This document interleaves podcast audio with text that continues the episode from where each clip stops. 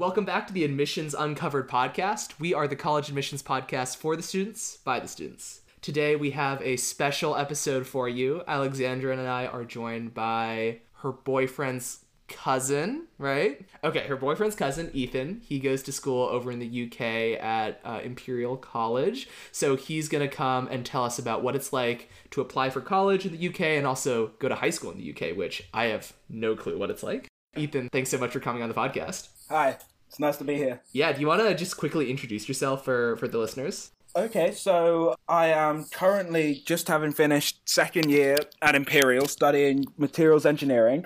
I did school all the way through in England, doing so four A levels in England. Uh, so I did chemistry, physics, math, and further maths. Beyond that, no, there's not much much interesting about it. I mean, all the Americans are like, UK schools, what are A levels? And all this other stuff. So, what are A levels? So A levels are the way we do it in England. It's pretty similar to how I understand it in America, except they cut away a lot of the fatty parts that aren't all that important for your further education. Uh, which means we come into college with slightly more understanding, but we have a little bit less variance. So I haven't done history for five years. Oh. Uh, I haven't written an essay for English. I haven't read a book for two years. beyond the- Congratulations. if if that's how you see it. Uh, words are confusing, but uh, so A levels. It's the tricky bit in England is you have to know what you want to do as young as possible, and you're really siphoned into a single route by the time you're 16 or 17, uh, which is tough for some people, and I wouldn't advise it to any Americans who are thinking about coming over if you really don't know what you want to do. If you do, it means you get to skip a year of college because we only have three years to a bachelor's, four years Oh, to a okay. master's. Uh, so that's where it comes in strong. Uh, but if you don't know what you want to do, you'll. I have I've had X number of friends who have found themselves lost at Wow. 18 uh, and that's really tough. Once you've decided on your A levels and they sort of cover a standard curriculum, it's a two year program where you're going through, it will be about 20 to 15 to 20 lecture hours a week on each subject. And then it's standard high school. You did homework, I did homework. You wrote papers, I wrote papers. Now, when when do you have to choose what A levels you want to be taking in high school? So through high school, our high school starts at year nine, which is your Okay. eighth grade. And so at that point, you choose GCSEs. That's 12, and you have to do English, you have to do math, you have to do at least one science. Mm-hmm. So these are like the general education type things. Yeah, which is 10 of them, which is closer to what I guess is SATs for you. Although my understanding of the American system is worse. I mean, I guess our I guess maybe APs, although that's just like a form of testing. Okay, then I could be completely wrong. So our GCSEs, which for the Harry Potter fans out there are like your OWLs, Oh, okay. This makes total sense now. I try and explain to the layman. Uh, so that is the the general form of things, and then once you finish those, which would be in year eleven or tenth grade, at that point you've had to have chosen your A levels. Okay. Which you start for eleventh and twelfth grade. So what happens in the middle of 11th grade? I decide I hate I hate chemistry.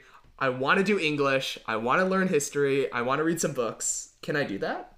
Completely. You don't have to do math. You say go away history. You have to have done it at GCSE, but for the most part, because you're doing ten, you're gonna have been doing what you need to have, do- have done. You can say goodbye to just about anything you want. Really, the only thing is that at university level, you have to know what you what sort of courses you're going to look into. So for me, I want to do engineering. Any engineering degree would have expected me to have done a math A level. If I didn't have that math A level that I decided to do at ages 15, I wouldn't have been able to do engineering. Oh my gosh. Basic, basically, if you're like in your senior year or 12th, 12th grade of high school, the last year of high school, and you suddenly decide you want to be an engineer, but you've only done history A level or English A level, you're kind of stuck. Is, is there another way for you to take the math A level?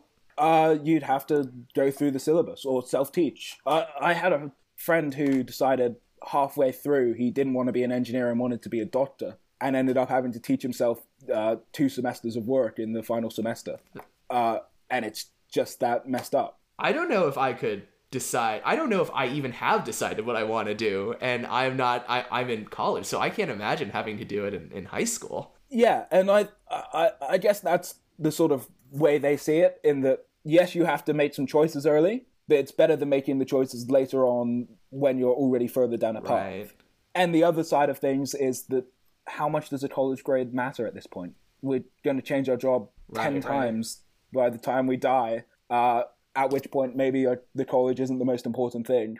I would strongly suggest to any younger listeners out there that not to get too worried because we put so much pressure on ourselves and our entire educational system. Sorry for the aside. But no, this is true. Our entire educational system puts so much pressure on us as young people Absolutely. there's all this mental health stuff. I have to give a brief shout out to uh, Min Son Suk, who was just killed himself in my grade Oh my god, I'm so sorry. which is sort of a byproduct of uh, this system I'm talking about. So please, guys, don't put pressure on yourself. It's not going to matter in 10 years.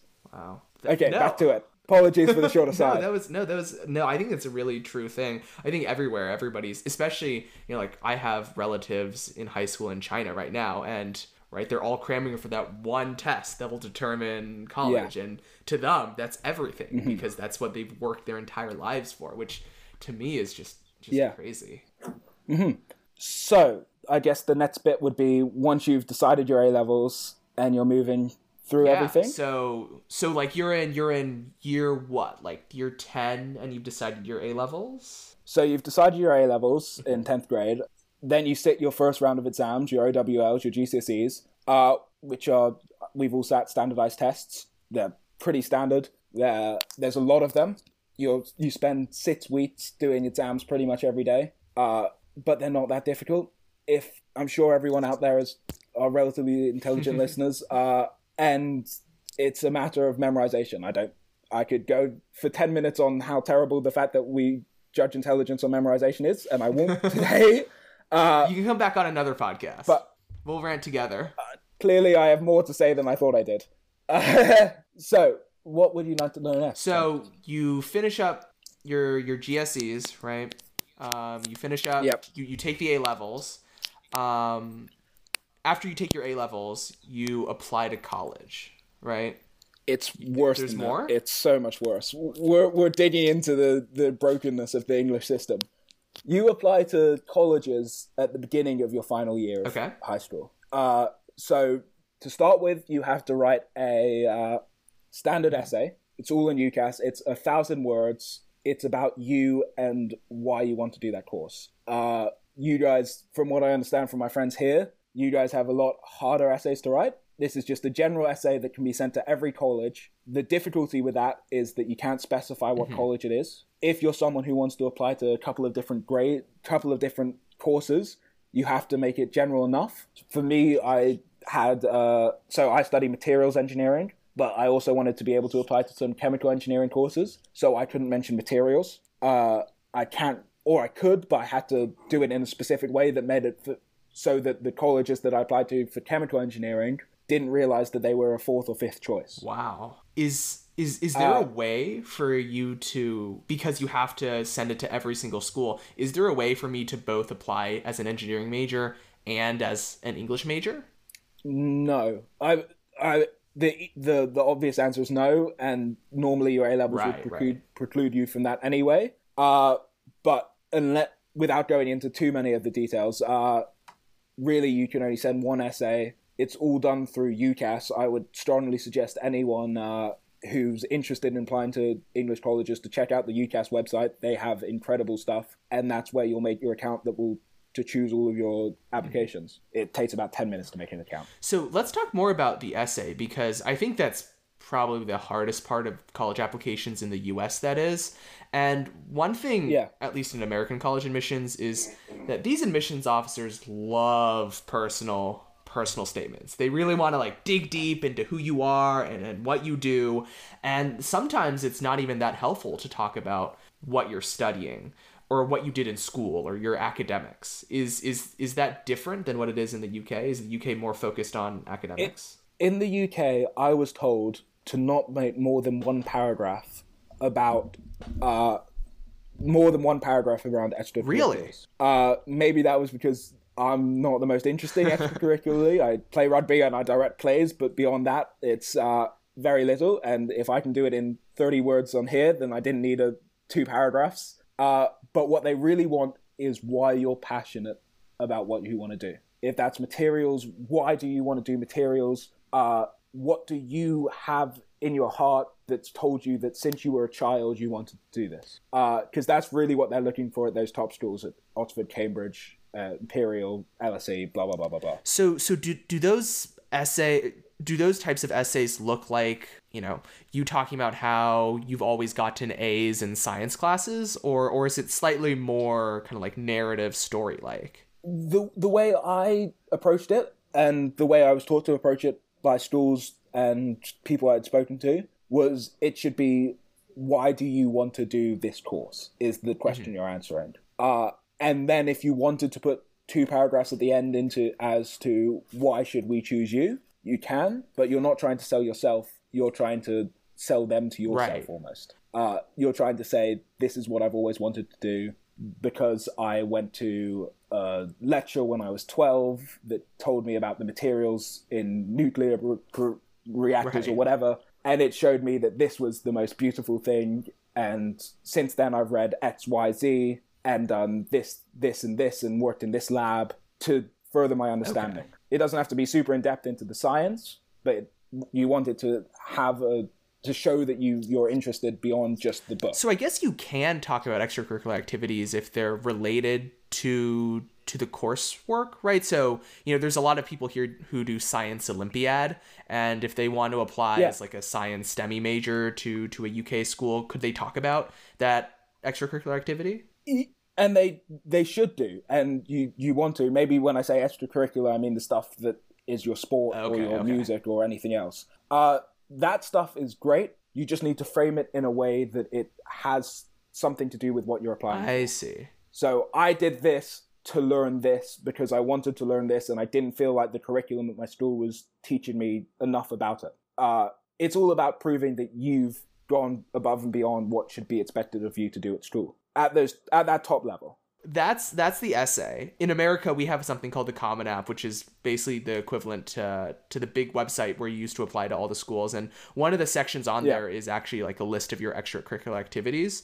Um, do you have a similar opportunity to talk about what you do outside of school, or does that actually just like not matter at all?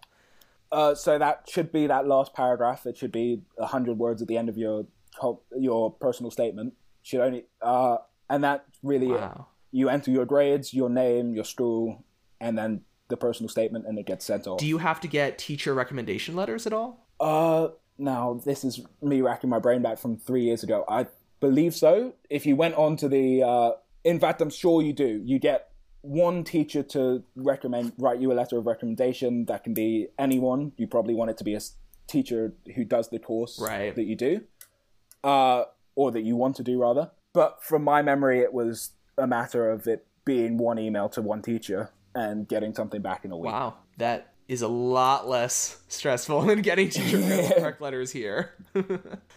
so when the teachers write the rec letters, I don't know if you you saw your rec letters or or even if you know what they were talking about, but do you think the best teacher rec letters for UK schools are ones that focus on like your grades and what you do in class versus how they got to know you outside of class? so I feel like the common theme we're picking up in the with the English system is that it's very much focused on your attainment within the, mm, the confines okay. of the school will, walls. Uh, and I think that you want the teacher to show exactly what you've been trying to show with the personal right. statement. I remember from reading mine three years ago, and that it was constantly talking about how many questions I asked mm. and how I was always looking to further my understanding beyond right. the syllabus. And that sort of thing, I think, is what they're looking for. Right. Okay, so basically everything is very tied to, to academics and, and why you want to do the particular course.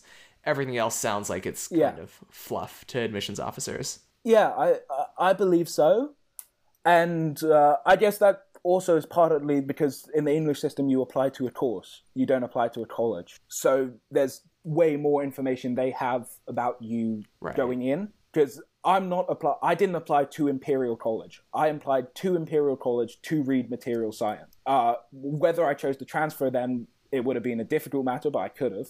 Okay, so so there is a, a possibility, like if you decided to become an English major, it's actually possible to, to or to like read English. I guess is is it's possible to do it. Probably not. Uh, if I had decided to do chemical engineering, it might have been. Uh, but it's it's all layers, and maybe if you could prove that you had done an A level or whatever. And from American standpoint, it's probably way more possible because you've got that education up to Right, that to to the end of high Right. school level.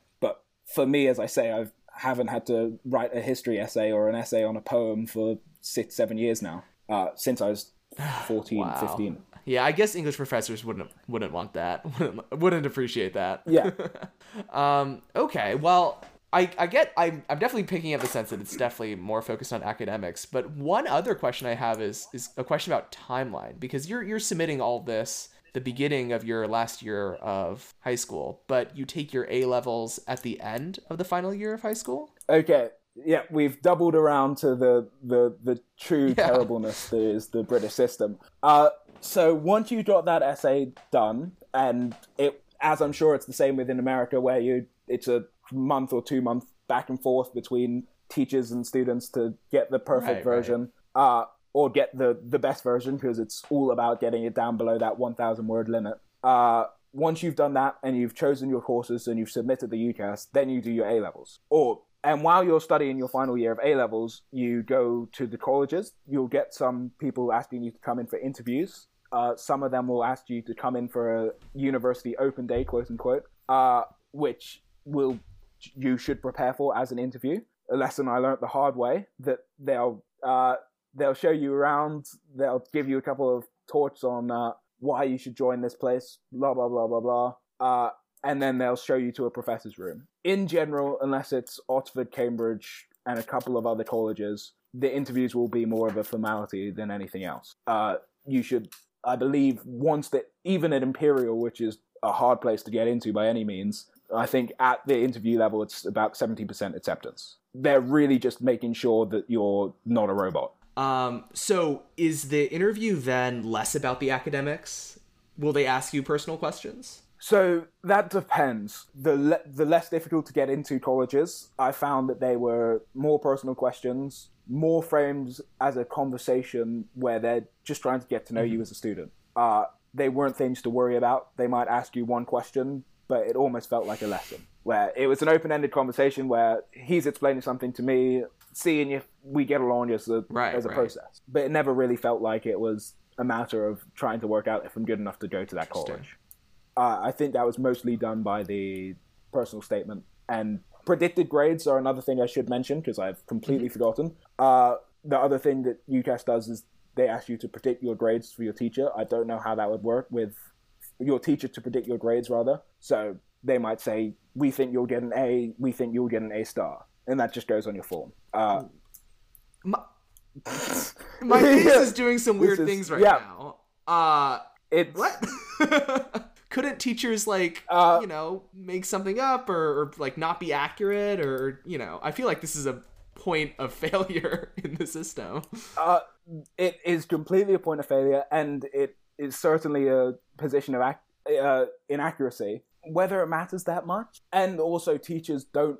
There's certain ways that teachers don't like having. If you predicted a star to a student and they go to Oxford and they get absolutely embarrassed, it doesn't look good for the school right. because then Oxford is thinking, "Why are you sending us this riffraff?" Uh, and it doesn't look good for the teacher because then there are all sorts of questions of morality that For come sure. into play. Uh, and there will be at the end of your penultimate year mock tests that don't mean anything, but that give them a grade that they can base I it on. see. From my experience, it meant very little the mock tests, and the teachers did whatever they really wanted. Uh, but there are tests that they can base it on, and it won't deviate hugely far I from see. that. So so I mean, but you eventually get your actual A level score back though, right? Yeah, it's a bit late. Uh, we'll get to there in the story. Tell us the story. So, with, with your projected grades in hand, you show up to these interview days. They get to know you. I'll come back round to Oxford interviews for those who are inter- interested because they're Mhm. slightly different. They'll have a conversation with you. They'll show you around. They'll tell you this is why we're the best school. This is why you should come here. Send you on your way. Then, in a few weeks, months, at some point over the course of the year, they'll give you an offer. Now, this offer says we will take you, and uh, you are more than welcome to study here, provided you get these grades. Okay. Uh, so, for instance, my offer at Imperial was one A star and two A's. Uh, and then you sit the A level. If you get the grades, perfect. You're set in. You're done. If you don't get the grades, then that offer is off the table. Completely So gone. I had completely off the table. I had friends who did worse than expected in the results day and found out they didn't have any place to go. what? Yeah, that's no, where it gets really brutal. That's crazy. No, that's that doesn't make any sense. It's utterly ridiculous. Uh, then there is a whole system called clearing, which is where uh, colleges that don't have enough students to fill their places uh, open their phone lines to people who didn't get the grades to go to the college they wanted. Oh man. And it's a mad scramble to find a place oh, to go. God. But it is, it's, it's something. That sounds awful, especially to be one of those kids who like didn't get the predict- projected results or didn't get like the results they needed. And so that's why the gap year tradition is slightly stronger in England, because people who find out that they don't have uh, grades they want might take a gap year, resit exams, yada yada yada, trying to get what they need. Wow. Well, that that's I think a big way the US system is I think probably a little bit fairer to students because you know, we definitely have standardized tests that matter like the SAT and the ACT. They're starting to matter less. Yeah.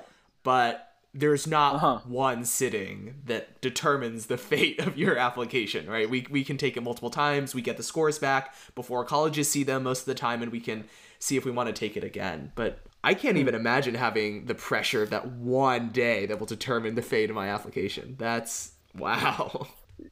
Yeah.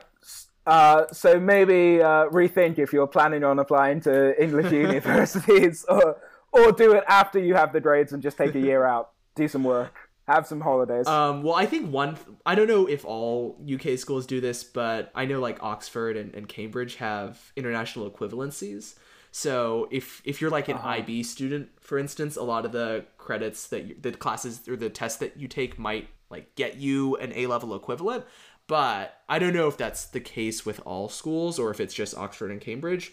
Um, and I also don't know the specifics of the equivalency thing. So it might be the same thing where you know you do a little bit poorly on one IB test and you're screwed. I'm sure there are provisions made. I'm not sure. If you have any listeners who are very interested in this stuff, uh, feel free to reach out to me with any questions. Uh, and I'm happy to pass them on to some international students I know.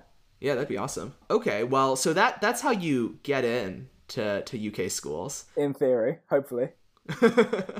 what is it what is it like going to I I- mean, I know this is kind of a weird question to ask since you don't really have a point of comparison with an American university, but I don't know. What what is it like to go to school in the UK?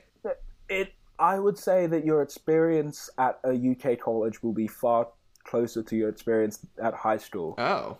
uh, than it would have than typically an American Right. college would be because you're studying a single course, uh, which makes it easier for them to pencil in lessons. I have lectures every day from nine to five, uh, nine to Back to midday, back. and then back to back, and then laboratories in the afternoon or sports in the afternoon or blah blah blah blah blah. Uh, which is a so in that way that it's nine to twelve. You wake up at the same time, you go home at the same time. It sort of feels like Okay. high school. Uh, you're dealing with the same lecturers in general from year to year uh, because they all specialize in the field. That's definitely one big difference, right? Because a lot of the professors are going to change from year to year, especially at bigger schools here in the US. Yeah, and you don't have to.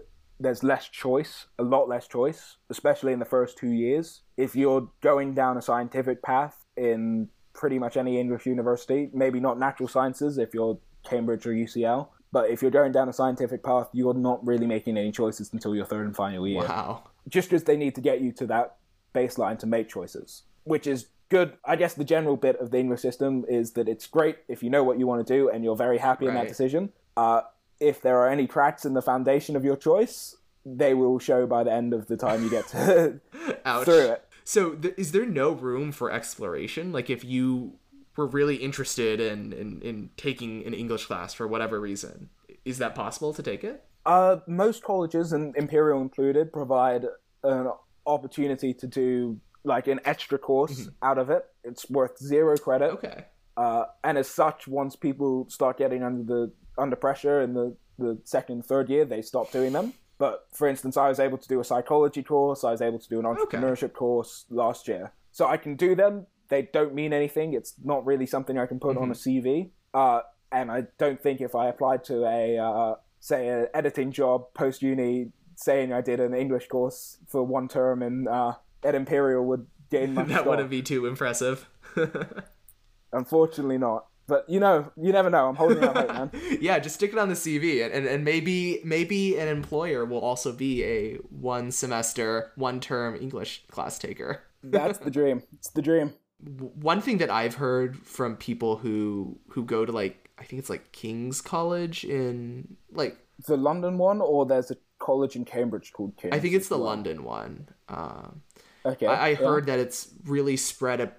You know, the campuses are really spread across from each other across the entire city of London. It's not really concentrated in one, you know, place. Um, and I, I'm sure there are schools in the UK that are concentrated, like Cambridge and Oxford. But Yeah.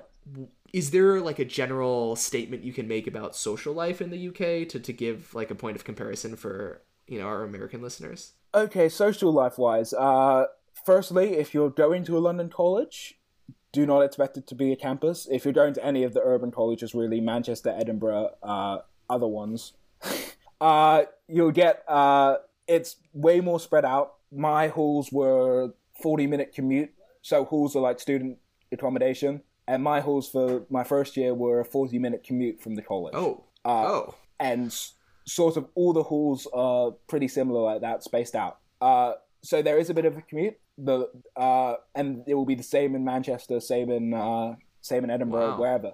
The issue, I mean, the general issue is that they're all built in really fancy, nice places, and the land property in cities is way too expensive to put a bunch of students fair there. enough. Uh, but social life wise, going back to the question, it, college life is college life. If you search out, uh, you'll be drinking more because it's legal. Right, your minimum wage is 18, right? Yep. Uh, Congratulations. yeah, that was a hugely important decision for me being born into London. Uh, but uh, so uh, you'll be drinking more probably. Uh, I would suggest to anyone who's worried about making friends to join a sports team. All of the colleges have great sports programs. They have to because they uh, have massively problems with mental health, and sports prov- proven to help it. Uh, so they have all great sports programs. You'll be playing sport on a Wednesday afternoon. Uh, sports great. There's as many societies as possible. It is what it is, I think. Uh, from what I've seen in American colleges, the only difference is that there's less of a commute to see your friends. um, yeah. Uh, yeah, I mean, I wake up and and go to class in five minutes, so I can't imagine actually having to, you know, factor in a forty minute commute. That sounds too painful. that's why they put recorded software in all the lab, the lecture halls. Good call. Good call. Uh, especially at 9 a.m. Oh gosh, I have an eight a.m. class next year. I don't know what I am going to do. Oh Yeah. record it. Let's see if I can. Cross cross my fingers that the professor is nice. Oh god, yeah, you have. Uh, that's I guess one of the other big differences with English stuff. We don't standardly have attendance taken, uh, which might be a positive for some people, might be a negative for others. It means you have to put a little bit more force on yourself. I guess the the other big thing is that there's a lot less homework. Really? Okay. uh, for me in college, thinking towards my American friends, uh, I might have to submit one piece a week. I might have to submit no pieces a week. Uh, I might have to submit. In general, I find that the out of class hours, for most of the time, I might do an hour a night, Wow. maybe two.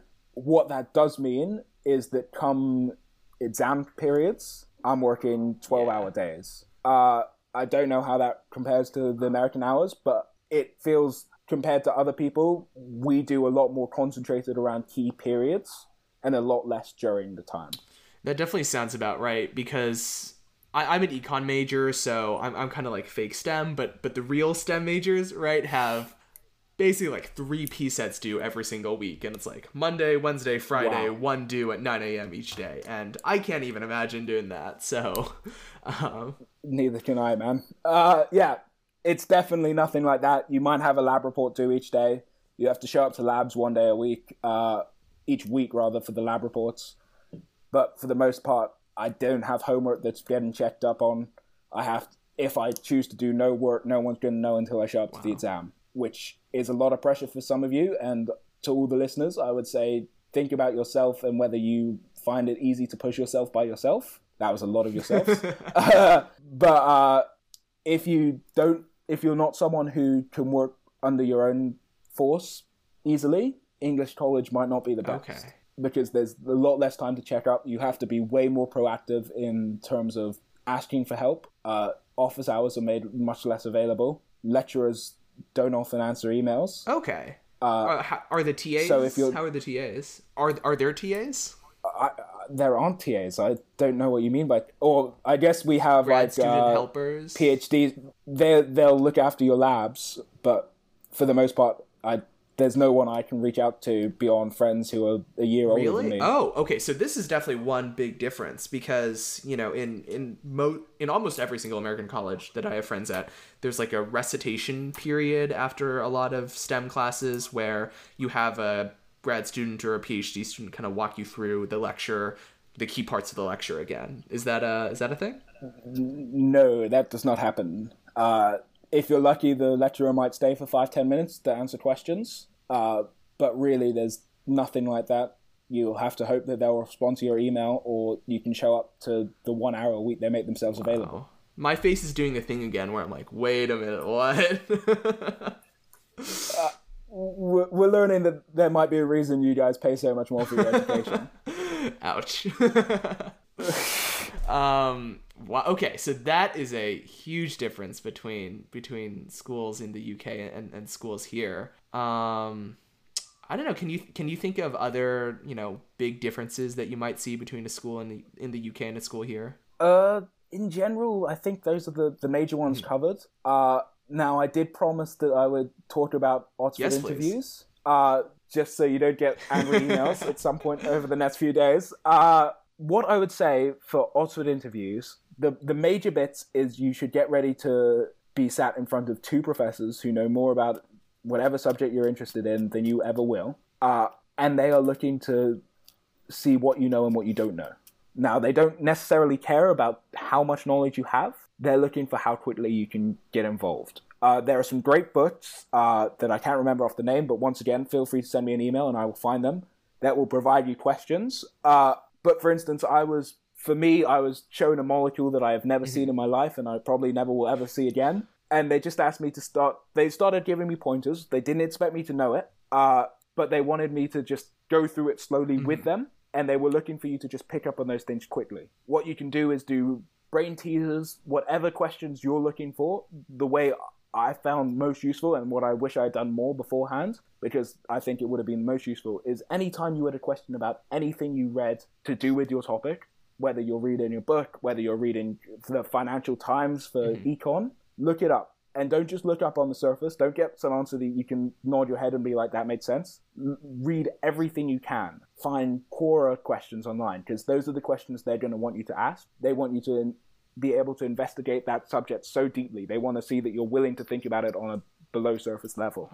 So these are really like content heavy interviews. I guess I shouldn't be so surprised because that's just that seems to be just how the admissions That's that's the British system, man.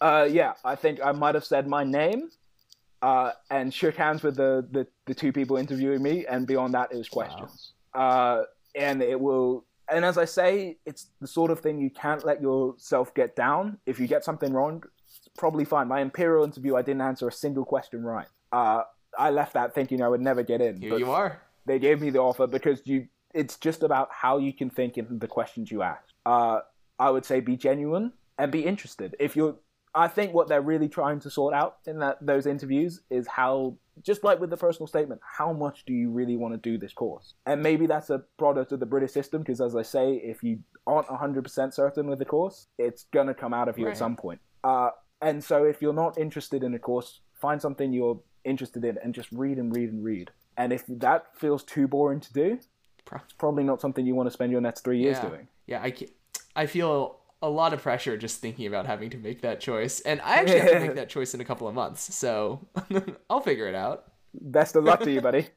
um, are there any? I, I know you said there are some books that might help people prepare, but are there like general preset questions that you might expect to get asked, or or is that or is it like changed based on the course and based on the, pro- the professor. It will change based on everything. That There's, there's, no, no, preset real list that you can. Wait, There are there will be books that have questions that just are designed to get you to think in the right way. Uh, that I can't remember, but I will send you an email. You can do a little pre- post recording. Uh, as far as the the uh, the books that the or the questions that might come up, I had a couple of people who have, or a couple of friends who said it was like standard like critical thinking stuff that might come up. The uh, how many pound coins build to the moon, or how many people are in a how many people can you see in a stadium, or the the standard critical thinking that we've all heard and been like, oh crap. right. uh, how am I going to go about that? And once again, they're just looking for your thought process. They don't. If you get the answer right, if you get the answer wrong, don't put pressure on yourself. Get in there. Just try and take it slow. Try and stay calm, and show who you are as a thinker. Got it. All right. Um, do you have any do you have any last words of advice for anybody applying to college? Uh, stay calm. Yes. Don't worry about Yeah. it. Uh, as I say, we put so much pressure on ourselves. Enjoy yourself. It's summer. Go to a theme park. Eat some ice cream. Keep listening to the podcast though, please. Keep listening to the podcast. Uh, all right. Well, thank you so much for coming on the podcast, Ethan. Thanks so much, man. It was lovely to meet you. Nice to meet you too. Well, thanks for listening to this week's episode of the Admissions Uncovered podcast, where the college admissions podcast for the students by the students. As usual, I'm going to do my after show plug to give us five star reviews on iTunes. You can go to it at bit.ly slash aupodapple or whatever, wherever you are listening to this podcast, just because every single five star review makes our ranking go up in the search algorithms, gives us more listeners, uh, and that makes me feel good. So please give us five star reviews over at iTunes, bit.ly slash aupodapple. Thanks so much for listening, and I'll see y'all next week.